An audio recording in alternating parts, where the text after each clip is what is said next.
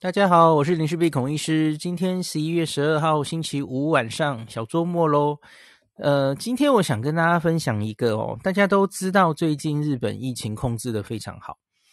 那我一直跟大家讲，日本这个几个月内哈、哦，以惊人的速度把疫苗打起来了。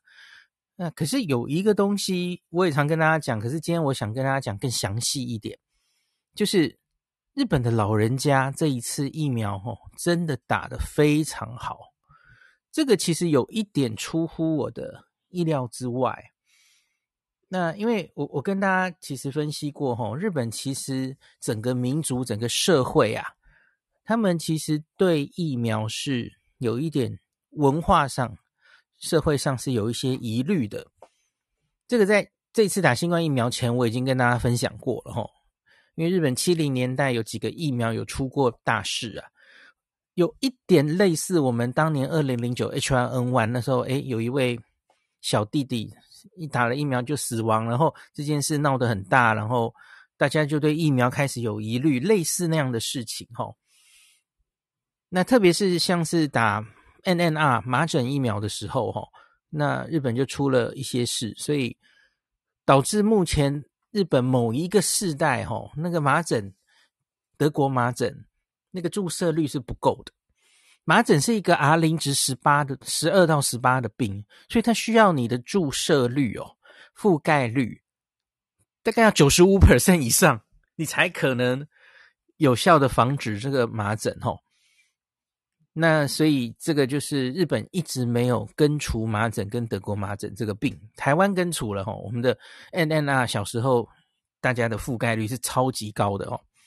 我们周边有很多国家都没有根除哈，中国大陆啊，在东南亚，然后包括日本，麻疹、德国麻疹都没有根除哈。那好，所以。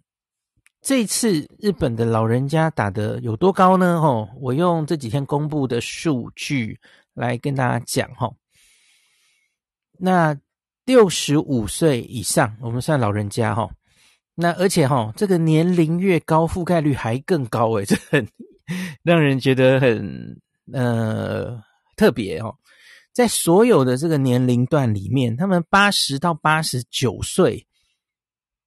很老吧，八十到八十九岁是所有年龄打的最高的，至少一剂呀，九十五点五一，你没有听过，没听错，九十五点五一耶。好，两剂呢，九十四点六五，就是几乎大家都打了。日本主要打的疫苗是 BNT 为主了哈。那最早只有 BNT，所以老人家最早开始打嘛，所以他们打的几乎都是 BNT，然后二十一天就打第二剂哦，所以他们第一第一季、第二季几乎是一样的哦，就这样一直上去了。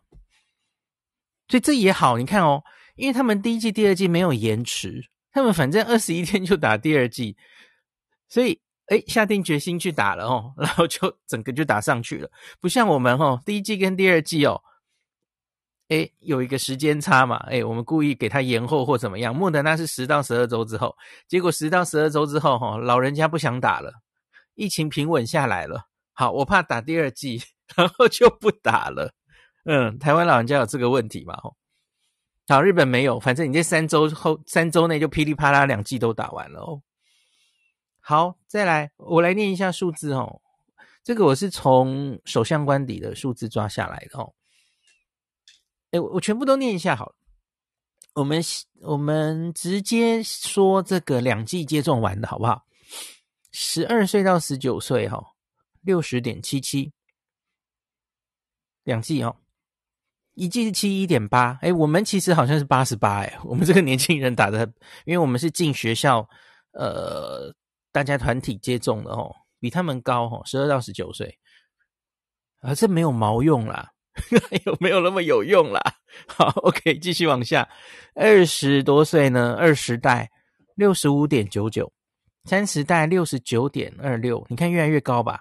四十岁七十六点四一，五十岁这里重要了，因为五十岁以上，我觉得那个是致死率、重症率开始跳的地方。五十岁八十四点八五，六十到六十四，六十。到六十九，我不知道为什么首相官邸把它再切成一半哦，因为其实差不多呢。哦，六十到六十四啊，八十七点三七；六五到六九，八八点零八。然后七十九十二点八三，再来就是我说的八十代了哈，八十到八十九啊，最高九十四点六五。好，还有大家知道日本是非常高龄老人化、老龄化的国家哈，所以九十到九十九岁啊，九十三点零六，稍微掉下来哈，还是很高。最后还有一百岁以上，一百岁以上八十七点三七，也还是很高嘛吼。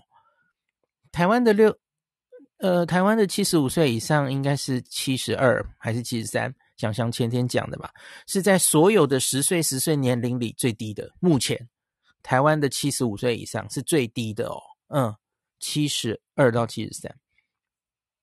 呃，这七十二到七十三是一季哦，是一季。我刚刚念的这些数字是两季打完哦，嗯，所以我们离期末考就是还有这样的距离，大家有一点概念哦。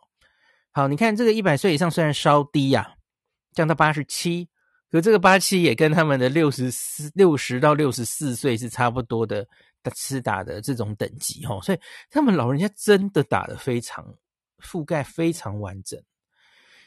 那。我我在这篇里面就说，嗯，为什么？为何日本老人家打得这么高？哈，我我问了一些在日本的朋友或是一些人的意见，哈，我觉得有几个原因可能可以解释。第一个是跟全世界一样，哈，疫情以来老人族群就是受灾最惨重的一群。那大家都知道，日本有了五次疫情了，五波疫情嘛，那。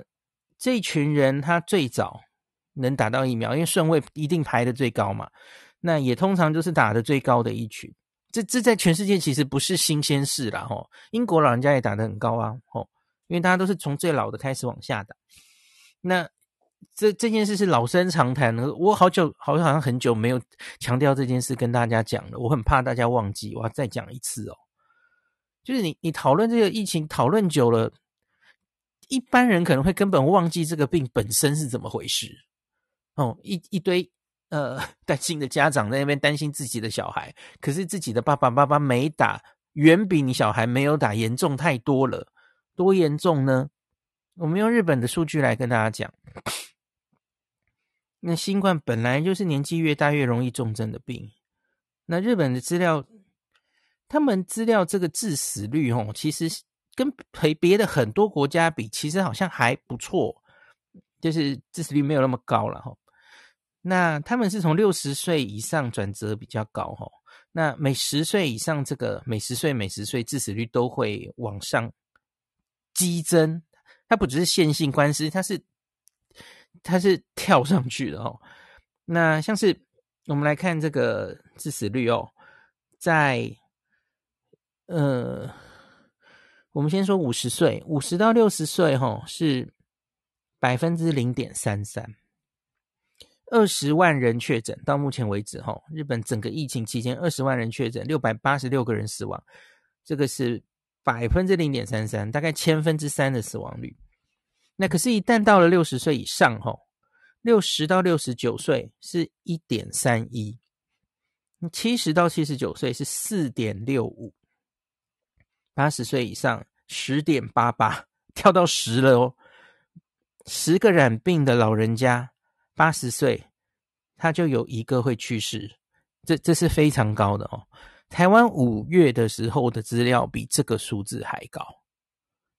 我那时候跟大家有分析过，可能有种种原因哦，可能我们的分母是有低估的，嗯。或是一开始我们措手不及，没有些医疗应变没有准备好，有些人是在家里去世等等，那都都可能啦哦。呃，这个数字可能也不太能用单株抗体解释，因为日本的进单株抗体哦，我前几天介绍的那个川普用的神药哦，比我们还慢，他们是很后来才进的，这几个月才进的，可是日本疫情早就已经烧过了。诶，我我好像也没有怎么看到他们的。他们的人在咒骂说：“哎，这单株抗体怎么没有早点进？哦，他们很后来才进的，我也蛮意外的，为什么那么那么慢才进？哦，然后再来九十岁以上，那就最高了哈，十六点二三的致死率。所以很明显，这个病，但当然，新冠得了还是有可能一些别的慢性什么后遗症等等的哈。可是我我们就先想最生死攸关的这个重症，然后乃导致死亡。六十岁以上的人最应该担心，六十岁五十到六十岁，也就是千分之三呐，吼，那。在下面就更低了吼，日本的这个四十到四十九岁吼，这个是百分之零点零九的致死率，万分之九。然后三十到三十九岁呢，万分之三致死率哦。好了，二十岁二十到二十三岁吼，四十一万感染里面只有二十个死亡。你自己除了，我不想除了，二十万。呃，对不起，四十万里面只有二十个死亡。那我之前有跟大家讲哦，青少年，诶，十二到十九岁，日本在某一个时间点之前是零死亡哦，现在多了啦，现在有三位哈。我记得新闻都有报道，就是你们知道儿童其实也会有一些免疫可能有问题，或是一些慢性病的儿童，当然也有嘛吼，就几乎都是这些问题的儿童才会死亡哦。日本的青少年。至今十七万人感染，只有三例死亡，这不用算那个几分之几了，你你自己就有概念了吼。好，这是美日本的数字，其实跟美国不太一样。就是前一阵子我们在讨论美国的青少年该不该打疫苗什么的，我觉得数字比例不太一样哦。那大家可以再比较一下吼，给大家参考。好，所以这个我觉得日本的媒体比较。因为新闻上就是疫情，疫情的新闻吼，所以相对来说，他们就不太会去强调你打了疫苗有多少的呃不良反应，多少的死亡，他们就报的非常的低调，新闻几乎不会主动报，可是资料当然全部都在后老省的网站上，我等下会跟大家分享哦，就是打了这些疫苗，然后他们不良反应通报死亡的数字哦。那跟我们比较一下有没有什么差别？我等下会念给大家听哦。好，所以呢，我自己在想，会不会是呃日本老人这个民族性中不希望造成他人麻烦的性格哦？这五波疫情看了太多医疗濒临崩坏的现象，那他们老人家不希望自己在疫情中染疫哦重症，造成日本防疫的负担。那另外不希望造成儿女的负担。那我有看到有一些网友在住在日本的网友说，哈，他就说，你假如不打疫苗，哈，其实我就不让你看孙子，因为他怕传给孙子嘛，哈。所以，诶，日本的老人家就乖乖的打了，哈。那大概这样子吧，哈。那另外还有一个，这应该是 Nobuhiro 今天传讯跟我讲的，他说有也有一种可能是日本是很怕跟人家不一样的民族啊。就是他们是很从众的，就假如你身边的老人家，然后大家都去打了齁，诶，我不打好像怪怪的呢。就我身边路上人全部都戴口罩了，我不戴我很怪，他们很怕突出哦。日本的部分的民族性是这样的哦，那所以呢，诶，所以大家因为施打疫苗的人是绝大多数，在这个老人家的族群里哦，所以就越打越高，大家都去打了齁，不不打会被视为异异类了齁。好，那这个我我们其实很多台湾的老人家都忘记了五月的本土疫情当时有多严重哦。我们的台湾的老人家也一样受灾惨重啊齁。我们好像八成以上的死亡都发生在六十岁以上嘛，然后那个重症跟死亡的比例是比我刚刚报的那个数字还高。可是最近几个月，就因为我们疫情已经相对和缓了齁，就。只盯着打疫苗会有什么不良反应、什么副作用哦，数着打疫苗后通报死亡已经多少例了吼，什么 A 例已经打死多少人了，然后全部疫苗已经打死一千人了什么的，可是你就我就已经不知道该怎么澄清了，你知道吗？而我觉得我们指挥中心其实也没有很努力在澄清这件事，大家同意吗？每次在问想想这个，哎，不良反应通报什么？他其实就只是报出数字，他很少解读。那那些人一听，其实是没办法有正确的解读的吼。那通报的不良反应，就只是时序的关系嘛？跟疫苗，你还要去厘清它有没有因果关系。那所以呢，通是就是你只要打完疫苗后发生的死亡，反正就会累积在这些数字里。那光看这个通报，就算我我们先不管因果关系好了，光看通报死亡的几率。也远没有我刚刚说的这些一旦染疫，在老人家的致死率高啊，那个数字也是天差地远呢。那个死亡通报，你看我们台湾都多少人打疫苗了？那个死亡的通报数应该是百万分之几十的那种几率，十万分之个位数的几率，通报一个死亡，那还不一定有因果关系。所以你到底是在怕什么嘞？就 就是。我觉得多半一般人的数字跟统计学是非常差的，他没有办法，他就是只是看到某一件事、某件事一直被报，他就觉得好严重哦。就最近最明显的例子就是突破性感染啊，一堆人就觉得啊，打疫苗也没有用啊，新闻每天都在报突破性感染，看起来疫苗很没有用，那我干嘛还要打？那我昨天跟大家讲的大数据就跟你讲啦。这些突破性感染发生的比例都是千分之几，千分之个位数。那九百九十二到九百九十八个人根本没有事啊。那那所以呢，那 没有人跟你说过疫苗是百分之百，从头就没有人跟你说呀。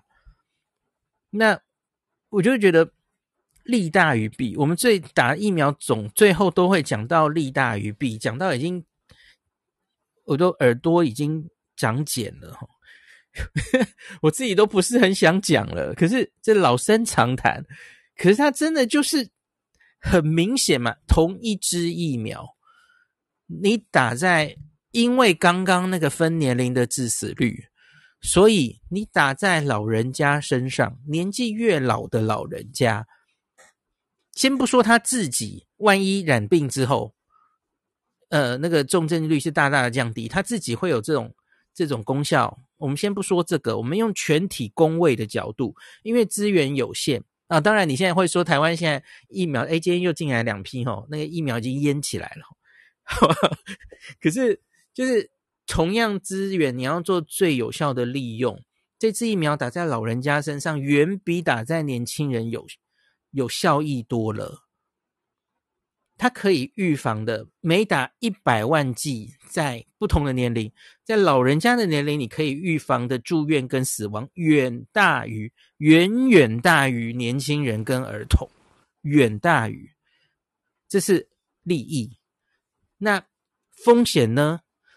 我们现在最担心的这些疫苗造成的两个最重要的风险，一个是腺病毒载体造成的血栓病血小板低下。好，这个是三十岁以下的年轻人相对比较容易产生的。然后，心肌炎是三十岁以下相对比较产生，都是年轻人容易产生。老人家几乎不太会发生这个大家最担心的两件事，特别是心肌炎哦，超低的。血栓还不一定哦，血栓其实在英国的资料其实是各年龄层。呃，也早已不是局限于女生了哈。我发现很多医生还是弄错哈。AZ 的 TTS 其实男女比例已经接近一比一了，这我很早就讲了哈。那所以老人家的这些这两个东西哈，第一个心肌炎其实也没有几例是确定因为心肌炎致死的啦，他也不会到死亡，听起来吓人，可是他没有那么那么呃严重哈。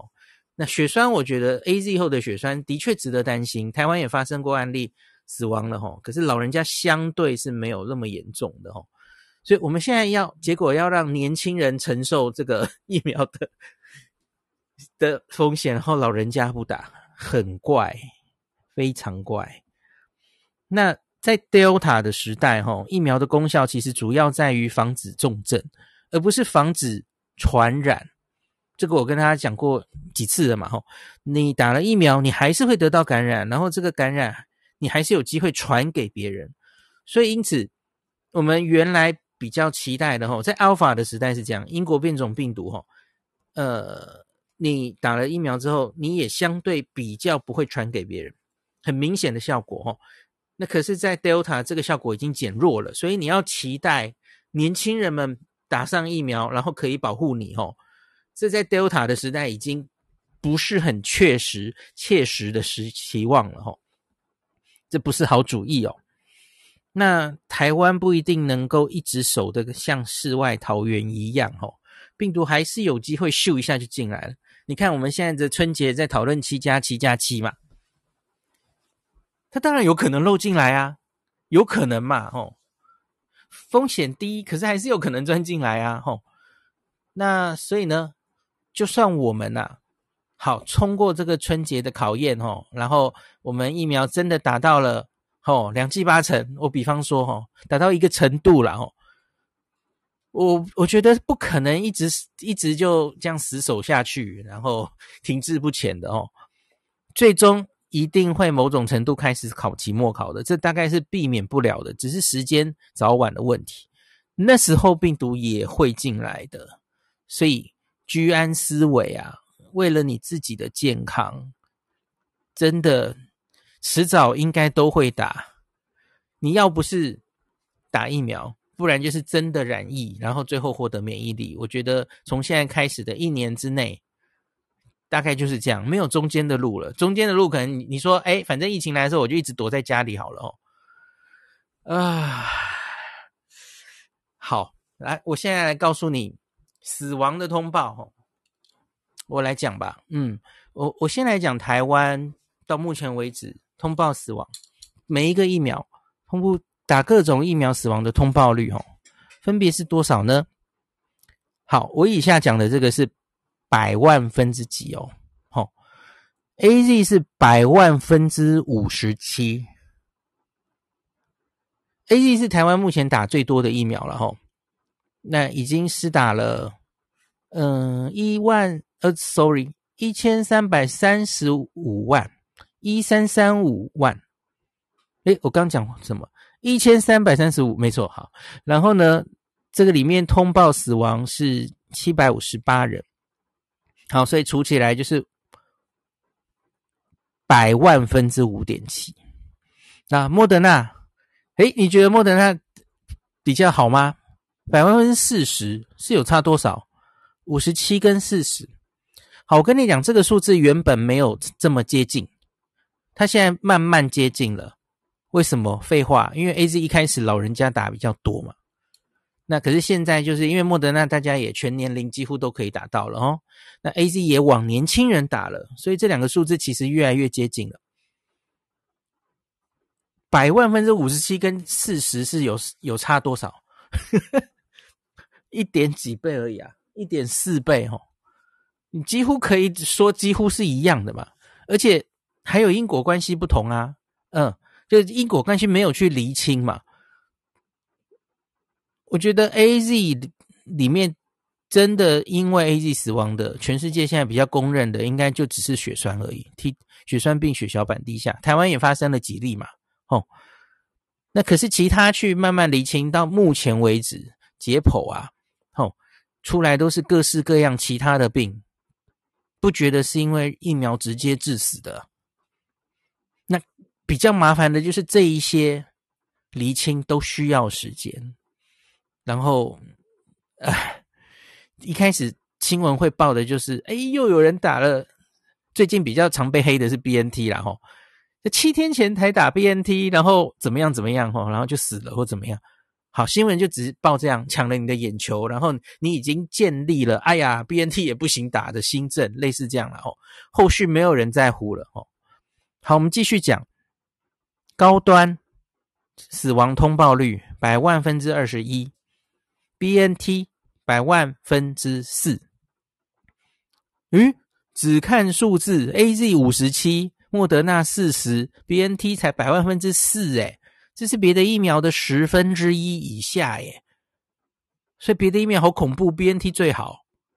不，当然不是这样下的，当然不是。诶，那高端也比它别人低，好，因为高端跟 BNT 都是相对打在比较年轻的族群，特别是 BNT，我们一 BNT 应该打了一百万 左右的年轻人，不要忘记了，这些人不会自然就发生一些比较呃自己呃因为慢性的病怎么样，然后就就死亡，自然发生的死亡，当然在这个族群是比较不容易发生的嘛。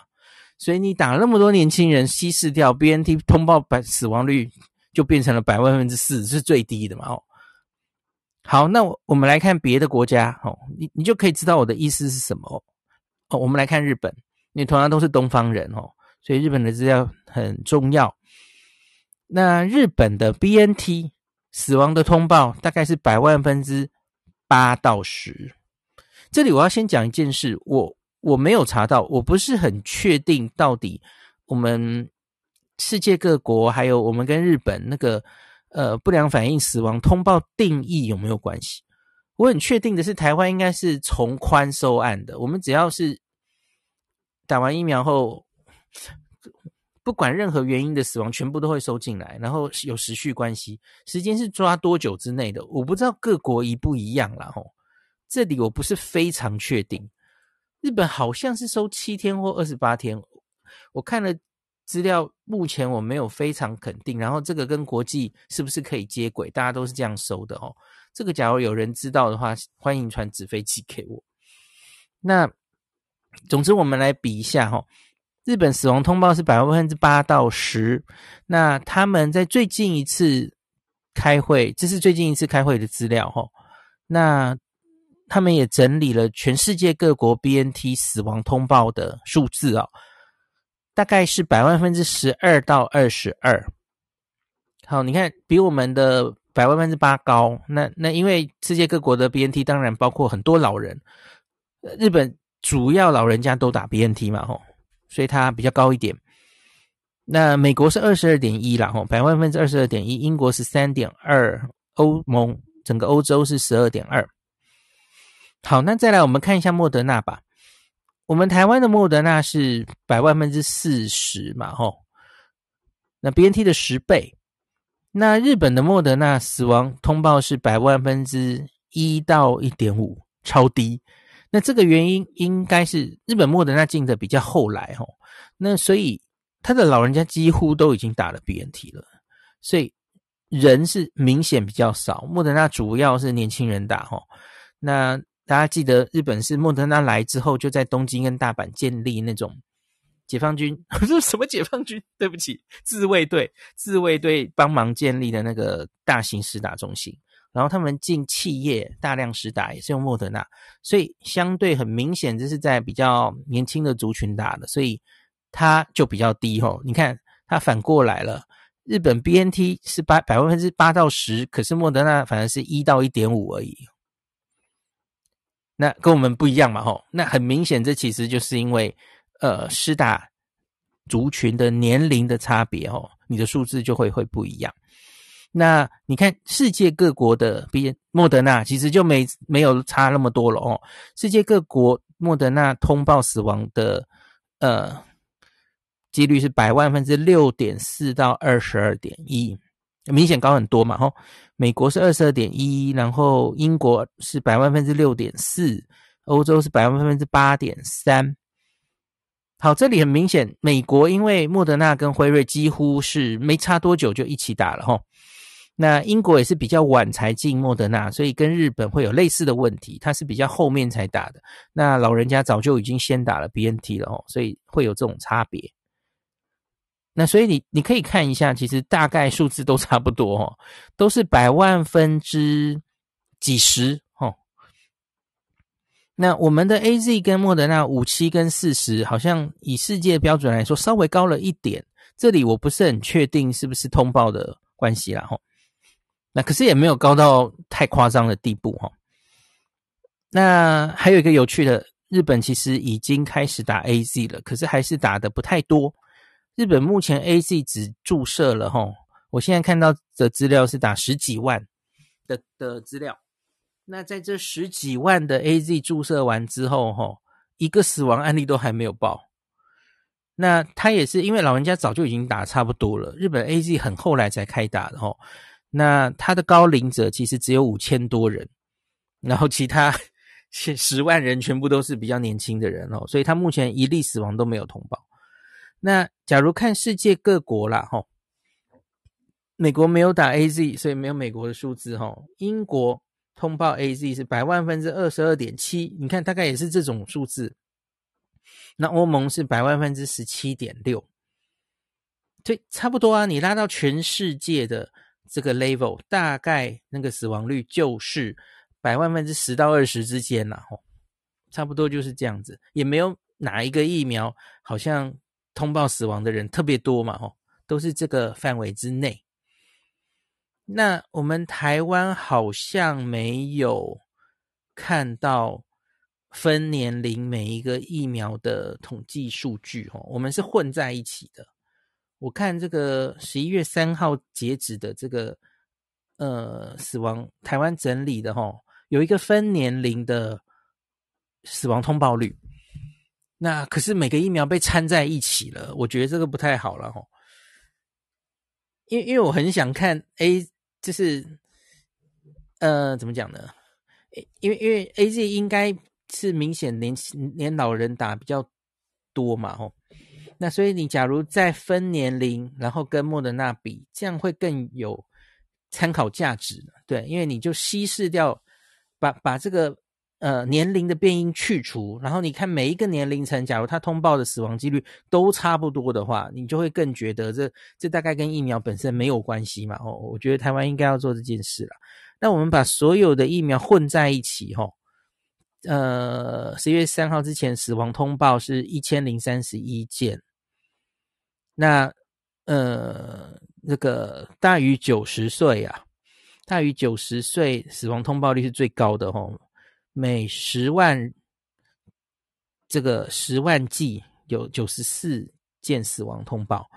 那八十到八十九岁是三十三件，六十五到七十九是六件吼，每十万件有六件。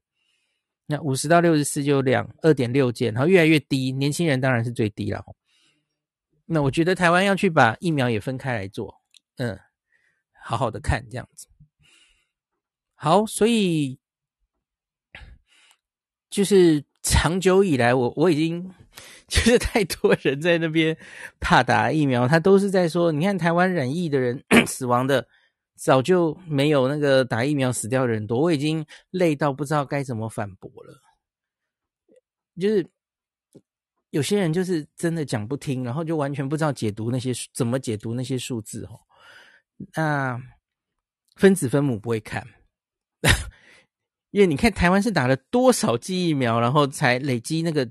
绝对，你看到的数字人数超过他，你不能忘记几率啊！哎呀，天哪，这些人数值是有多烂啊？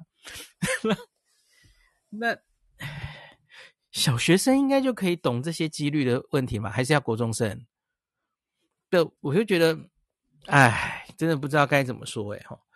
就是佛度有缘人哈，我我今天讲的这些事情哈，假如你身边有人还是搞不懂哈。我不像你去跟人家冲突，就是假如可以的话，可教化的话，就请你当我的种子教师，哦，就看你还是可不可以稍微再跟他们厘清一下，哦。然后连日本的老人家都都敢打，哦，都打得这么勤。那我跟大家讲过啦，因为每一次谈到这个议题，就会有一堆人跟我说。你你干嘛？这个老人家不打就不打啊，达尔文呐，就是到时候就是天物竞天择，适者生存。可是我觉得我们总要尽最后的努力吧。我知道那个最后期末考的时间越来越近了，我们时间越来越少了。我真的不希望悲剧发生的时候，什已经不能挽回了。要努力就是现在。我觉得也不能我自己一个人讲这个。我觉得我们 pass 过老人往下打已经几个月了，大概三四个月了吧，对吧？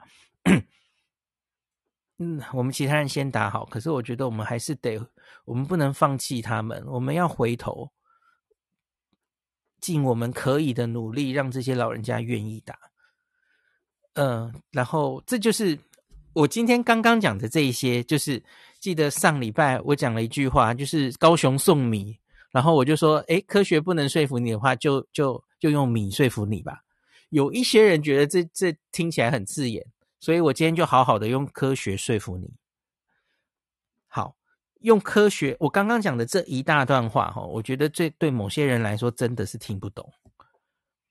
那我很常听到的一句话就是，这些统计数字对我都没有都不重要，因为不管几率再低吼，百万分之几的几率吼会死亡。那遇到我，我我就是一跟零的问题而已啊。那打疫苗出事了，我就死了，我马上就出事了。非常非常多的病人，我我行医以来，就或者很多一般民众，我都听过这样的论述。可是我是医生呐、啊，我就是要好好的跟你分析，你做每一件医疗处置的利弊得失，我要好好的分析给你听，不然我们就不需要管几率啦。所有事情都是一跟零，就是有跟没有，那我还跟你分析那么多干嘛？我只要跟你说大数据，我们之前的经验，这个发生几率就是相对低的嘛。那可是你自己真的发生的话，那真的是很可惜。可是全全部的大数据，全世界看起来就是这样啊，风险真的没有那么高。我总要跟你讲嘛。其他不懂的人，当然就只能跟你很很用感觉的讲说：“哎呀，很很怕，就是不怕一万，只怕万一啊！”噔噔噔。可是科学不是这样做事的啊，科学要跟你分析那些利弊得失，都是用数据好好的跟大家解析，这就是利大于弊嘛。好啦，那我我尽力了，我用科学试着说服大家。好，那。我之前有跟大家讲过吼，因为我觉得你看现在世道已经变成这样了吼，不要为了这件事跟你家的老人家那个 吵架起来哈，因为老人家经过几个月的各种的 新闻的荼毒，我我觉得他可能已经对疫苗有惧怕哈。那我没有要你去逼老人家打疫苗的意思，千万不要，因为我觉得身为子女，一定有些人也是很。很不知，就是很很为难啦，吼，因为因为子女太强烈的去劝老人家打疫苗，吼，哦，万一出事你也会怕嘛？万一出事怎么办？所以我自己是觉得最好最好是老人家自己要觉醒，你自己是为了自己的健康做这个打疫苗的决定的。这件事我五六个月前就讲过了，我现在要再讲一次。你要知道，我们终究有一天会开的，我们不会一直这样子像四维桃园一样守下去的。那以日本老人的想法，不要为整个社会造成困扰，不要为你身边的人造成困扰，不要在病毒进来的时候你重症，然后造成国家医疗的瘫痪，然后还。不敢让你看到孙子哦，因为你没打疫苗，呃，真的是为自己的健康打的哦。我我我记得我半年前吧，我就跟大家说，我觉得最后这个疫情会怎么收尾呢？哪一些国家会所谓的防疫成功？他真的第一个走出来呢？哪一个国家的民众相信科学？愿意打疫苗的人多，不会被疫苗的这些阴谋论，阴谋论没有那么多。你看，美国现在就深受这个拒拒打疫苗的人的影响，哦。呃，哪个国家相信科学的多，我觉得他就会早日脱离这个疫情。我我希望我们是那个比较好的国家，哈。好，今天就讲到这里。